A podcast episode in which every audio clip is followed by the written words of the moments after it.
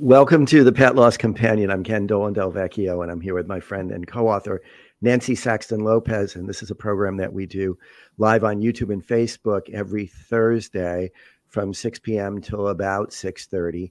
And it is an opportunity for us to reach out in a bigger, more contemporaneous way than we were able to when mm-hmm. we wrote our book, The Pet Loss Companion Healing Advice from Family Therapists Who Lead Pet Loss Groups. With this medium, we can have what amounts to a dialogue mm-hmm. with with you and we find that to be really enriching and we know that a lot of people are benefiting from from the sharing that that we're able to deliver so you can reach us and you can reach me at kenddv at gmail.com. And you can reach Nancy at n saxton lopez at csmpc.com. And all the information I'm sharing in the beginning here is available in the description that's attached to the program, wherever you may mm-hmm. find it, whether you're listening live or a rebroadcast video or audio on one of the various outlets.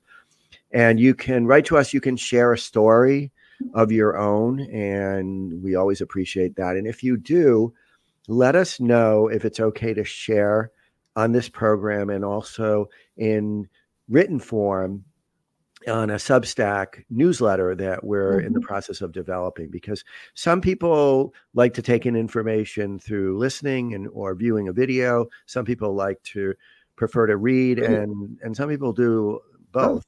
And so we're going to be working on that and getting that out and published in the near term.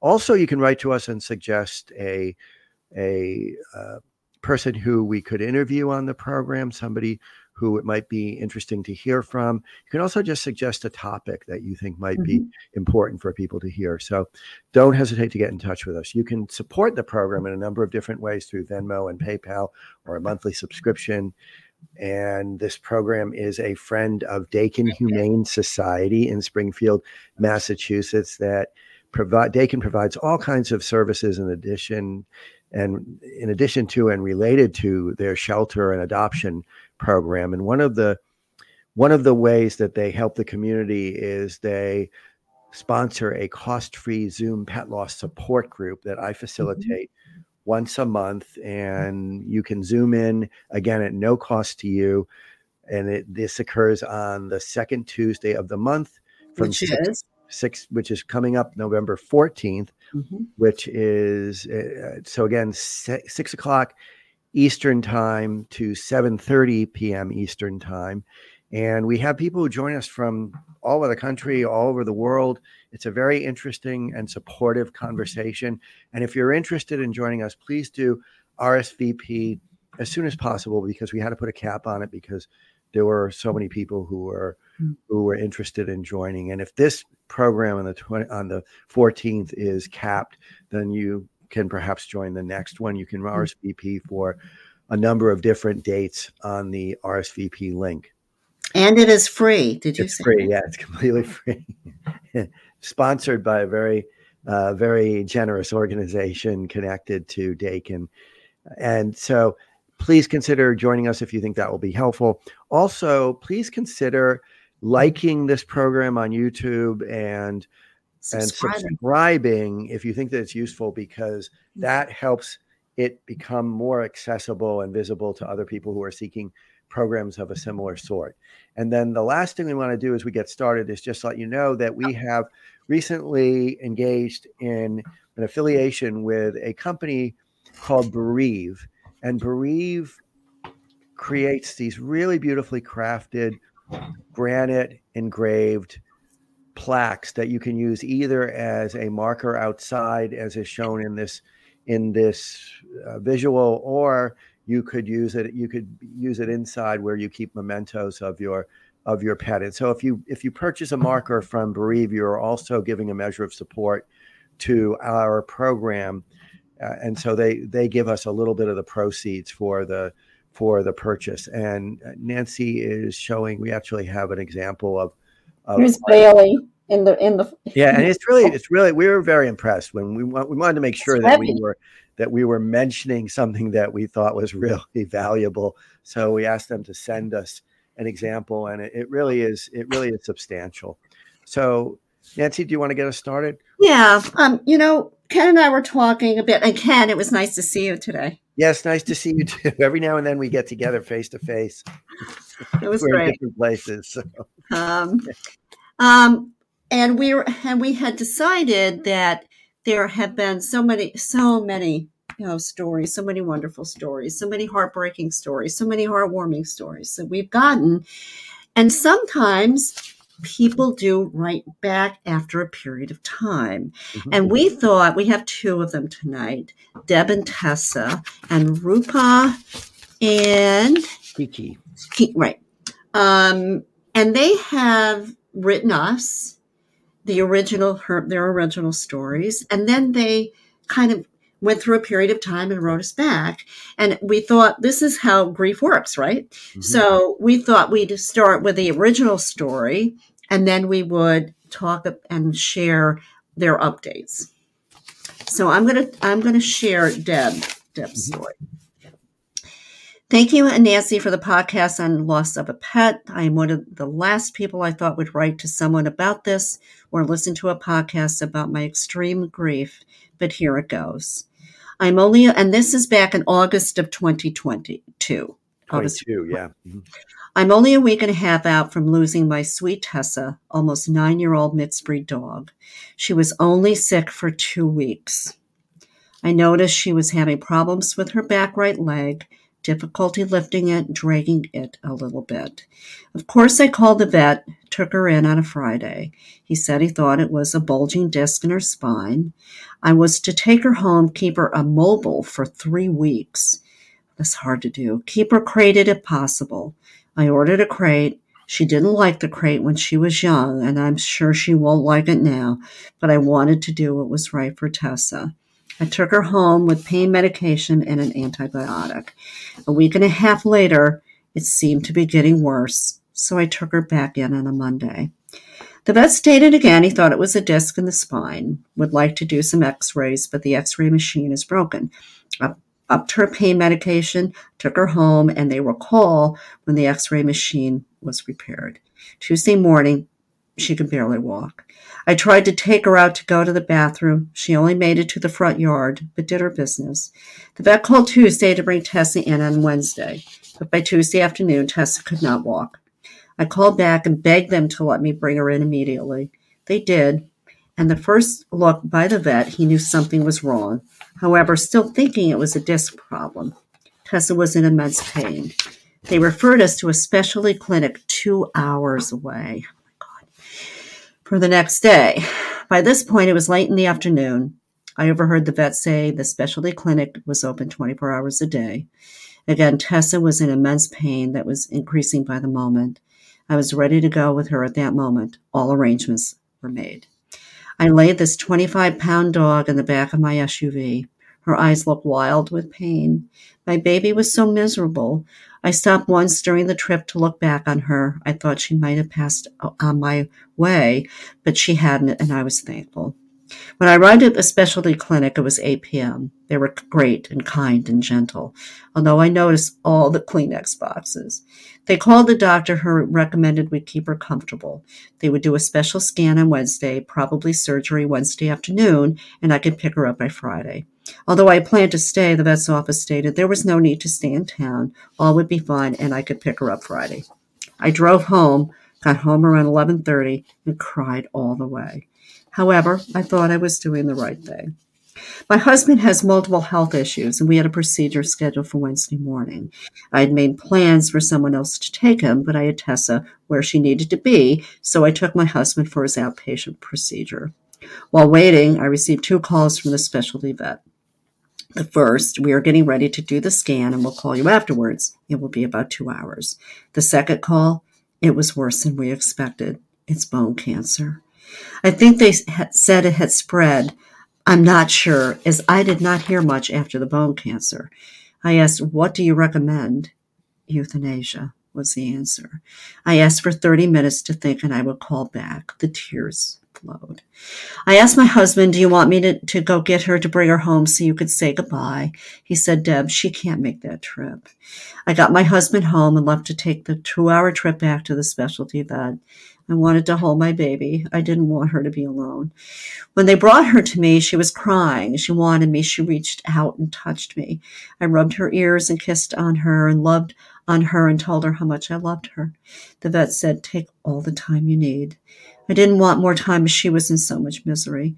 So I held her as she peacefully passed. On August 3rd, 2022, at 3 p.m., my baby was gone. I drove home without her crying the entire way.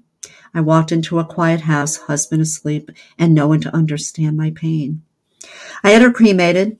I still don't have her remains. However, it has only been 11 days. I didn't intend to love Tessa like I loved my first dog, Molly, who lived 16 years. But I absolutely loved her to the fullest. My husband hasn't shed a tear over my Tessa. I don't understand how he couldn't miss her. The house is so quiet, it's painful. I'm afraid I will forget her touch and her smell. I fear that moving on is almost disrespectful of her love for us. Thank you for letting me write this part of my Tessa's story. The pain is brutal. I can function best when I'm I'm not home, but I cry every morning and most nights. I keep her blanket just so I can smell her scent. I'm not sure my story is unique or can help other people's pain, but please feel free, free to share if you want. Thank you for listening. Now, there are a couple things with that. The the whole thing, and we can't go too far into it, but in some places in the country, there are not any specialty or ER vets yeah. that are very close. Yeah. And, and, and as we know, sometimes animals are sick and they're sick and then they're only a few weeks or months that will they live. So we got another um, email from from Deb on October 16th, 2022. Dear Ken and Nancy, it's been two months since I wrote about my Tessa and two and a half months since she died. I hadn't read this since you responded. However, I did hear you read it on your podcast. It is still a little raw, but I am progressing, progressing, I should say, with my grief. I wanted to touch base with you and tell you that although I continue to miss Tessa, having the opportunity to write it down and getting a response from you and acknowledging my feelings and grief by reading this on your podcast was very important to me and has helped me immensely. I sure hope a good loving dog will find me again someday. For now, I wanted to encourage you for all you are doing for so many people and pets. God bless. So in September of this year, September 24th, 2023, Dear Nancy and Ken, it's been over a year since I wrote you about the loss of my sweet Tessa. I wanted to follow up to thank you for the comfort during that time. I was the one who wrote that my husband had not shared the same grief as I, and I could not understand. So much can happen in a year. My husband passed three months after the loss of Tessa. I think maybe he knew his time on earth was short, thus couldn't grieve like I did. The quiet house from the loss of sweet Tessa became more quiet, and I found that grief truly disguises itself in many different forms and different stages along the way. It now is just me and Roscoe the cat, but it was lonely for both of us. And although the very last thing on earth I needed was a dog to take care of by myself with a very busy schedule, I started looking. I only wanted a rescue. I looked and applied, looked and applied. Hmm, no luck. Until August 20th, 2023, when Lucy adopted me and a cat named Roscoe. She's a one year old golden doodle from a nonprofit rescue. She doesn't replace my Tessa. My husband can't be here to enjoy her. But in some way, I think my husband and Tessa sent Lucy to me. She's sweet, pretty, and goofy. I only write this, and there she is. Oh my God. I, I only write this maybe to give someone a light at the end of the tunnel and to thank you for the work you do, sharing a photo of Lucy. Best wishes to all who may be grieving today. So the progress, right, or the process of grief. And I'm glad that we, and Debbie, of course, said, yes, please share that in the beginning, how hard the, the initial pain and, and devastation to, oh, you know, I, I, I, you know, it was good to write it. It was good to hear it. And then a year later, little Lucy yeah. and and in the process, she lost her husband, husband. her life partner too. Yeah. And so, one of the things that that this points out, I believe, is that life keeps changing and moving, and other major losses happen. I mean, it's that's got to be one of the most major losses she's ever experienced, and she she keeps going, and the One world foot in front of the other. her. She she gets her new her new dog. Her new dog uh, is with her, Lucy, and she's she- she's doing what we all do. You put one foot in front of the other. You keep going, and you make you make your life you make your life bigger around the losses that you've had, and you find richness in where you can in in all the different connections that you have, new and and the ones that you hold in your heart and in your memory. Right. Well, it was Molly, right? Mhm. And then it was Tessa, and then it was her husband, Mhm. right? Mhm. Um, we we do we we experience loss all the time. Yep. Yep. You know, and sometimes they're small losses, and sometimes they're horrific losses. And she talks about the ways that she that that getting it out of herself hmm helped, and it, it helps differently over time. It's it's less raw, the loss of of her beloved dog now, and yet it's still there. It's still there, And I love what she said. of course. She Lucy does not replace my Tessa. Right, right. That was that's a really important statement. Yeah. Absolutely.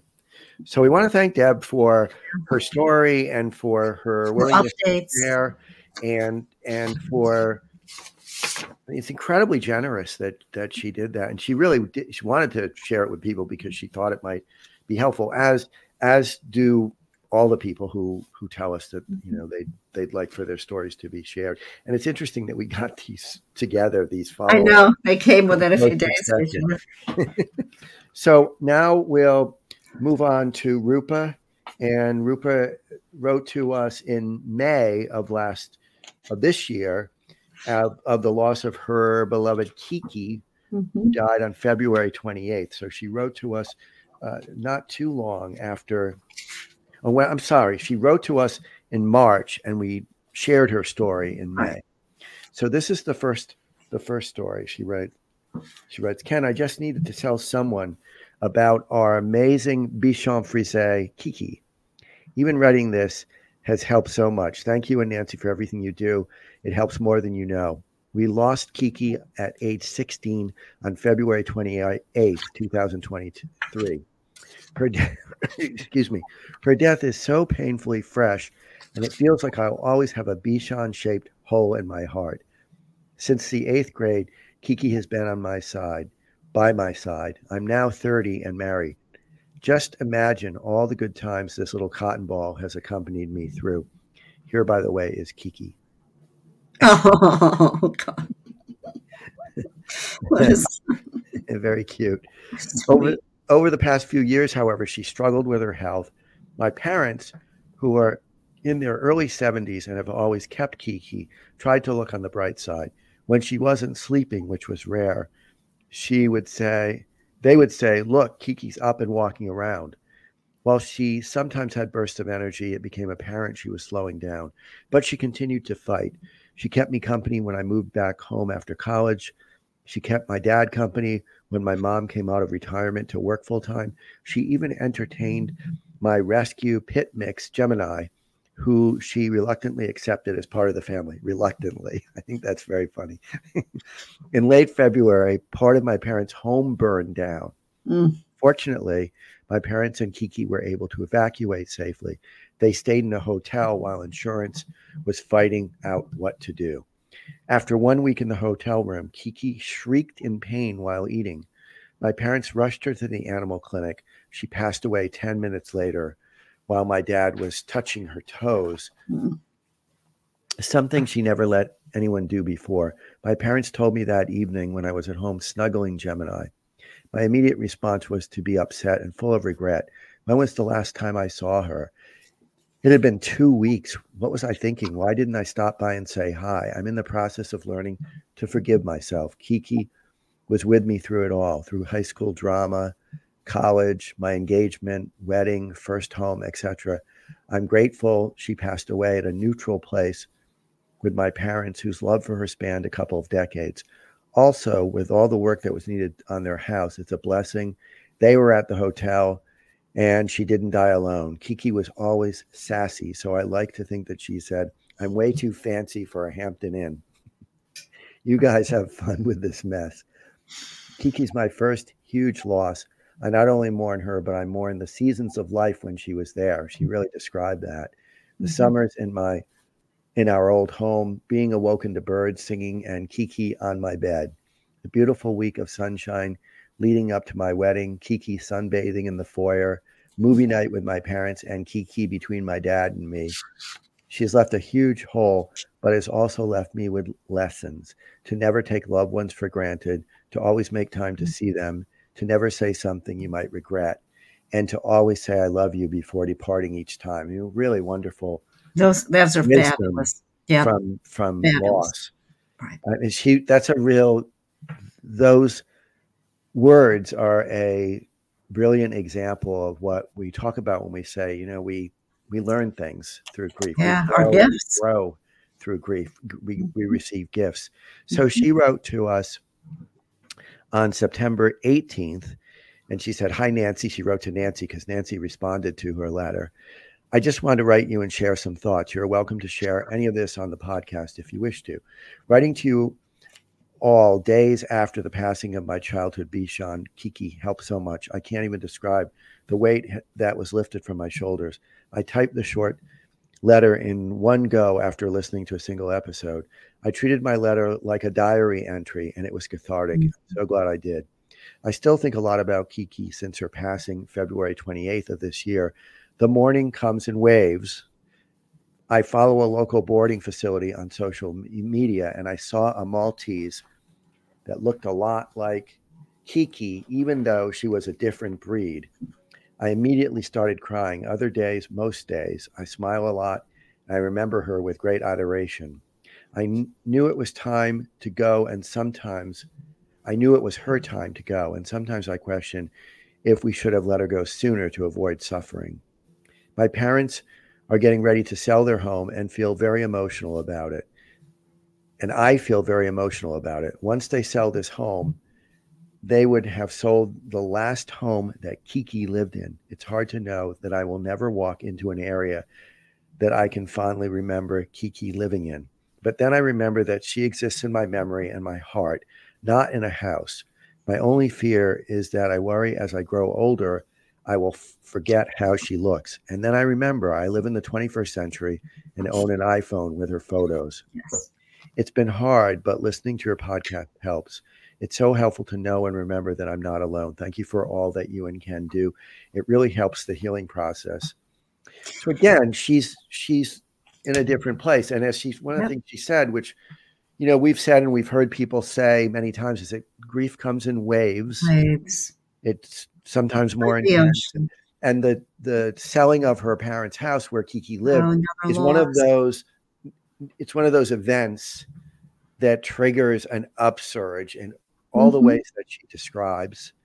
And uh, one of the things that, that, w- that both of these notes emphasize is just writing it down, whether oh, you share it with difference. us or you don't share it with us, whether you share it with others who you love and respect, it or just yourself, or just yourself, just write it down and read it to yourself. Mm-hmm. Very empowering in terms of getting some of it out of you. Out exactly on paper giving it a new perspective allowing you to refer to it and you know this idea of it's very common to have this sense of will i be able to remember them right and a lot of people say that they yeah. ask about and that we we will eh, you know even if you don't have an iphone with photos and and that's very that's great that she does. Mm-hmm. We always hang on to them. We remember them. Of course. We can conjure them. We can remember what it felt like to be in their presence. It's it, it's often in the early part of grief that that gets all messed up, that gets all shuffled, and it's it's hard to hang on to because when we're grieving, we're we're messed up cognitively, and so. But also, a lot, of, a lot of times people remember the images of death. Yeah, that's right too. So so all of that is is is first and foremost. yeah, that's So what and what you and I and I tell a lot of a lot of the people that I talk to about this is when you remember in the beginning even if you remember some of the good times write them down. Mhm, Have a good memory book. mhm. Because I remember my Tati. My Tashi died in 1989, but I can see her. But I think it's really helpful because you it does it does I don't want to say it just fades a little bit over time. Sure. But You if hold you, them differently, right? right, you hold because they become part of who you are, right? Yeah. But if you have little memory books Mhm. or and you have the pictures there or mementos, that helps a little more in the context of remembering, right? Mm-hmm. Yeah. And so, and, and I think that's good because people say, I, I, I, I'll, I don't think I'll, I'll remember, but you will. But you can also enhance that by doing doing some writings. Yeah, and it, it will. The pain gets less over time, and the memory becomes more something that you're grateful for. As we've said a number of times, it's we hold on to it in a way that changes. We hold on to them in a way that changes over time. hmm Mm. So, and and I liked what she, um, she has a lot of of really good insight Yeah, in, into into and the images that she, yeah. that she mhm. describes. Um, and so, and and it would be painful. So it's another loss to lo- leave, lose her house, right? Yeah, the house. house. It Her like the house. house she grew up in. And- right. Yeah. Um, so again, like we are saying, we have loss all the time.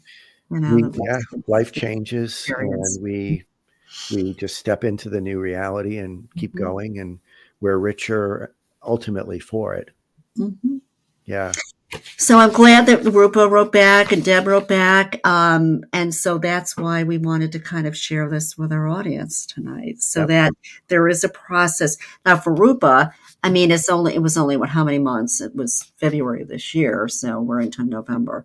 Um, but for Deb, it was over a year, right? She, Yeah. And then she got, at that point, she was ready to get Lucy, even though she said, I don't know if I have time, I'm really busy, but how could I not? Well, I mean, just look at her. How could she not? So, I mean, you know, once you love a dog, man, or love a cat, or love any of who you love, birds, you know, bearded dragons, horses, I mean, you know, rats. I was, I was, I was telling somebody, it was a couple I was talking to recently, that um, the people who board, who I board my dogs with, have five dogs of their own. They have a small shelter. It's called the Dog House. If you can, if you want to support them, they're wonderful people, Mark and Sarah Holmes. But they posted on on Facebook this little picture of uh, a dog, and they said, um, "A day without dogs is," and then it's dot dot dot. I'm only kidding. We have no idea what that's like. I thought that was great. that was good. I think we That- can both identify with yes, indeed. Absolutely. that. We want So to thank we want to thank them.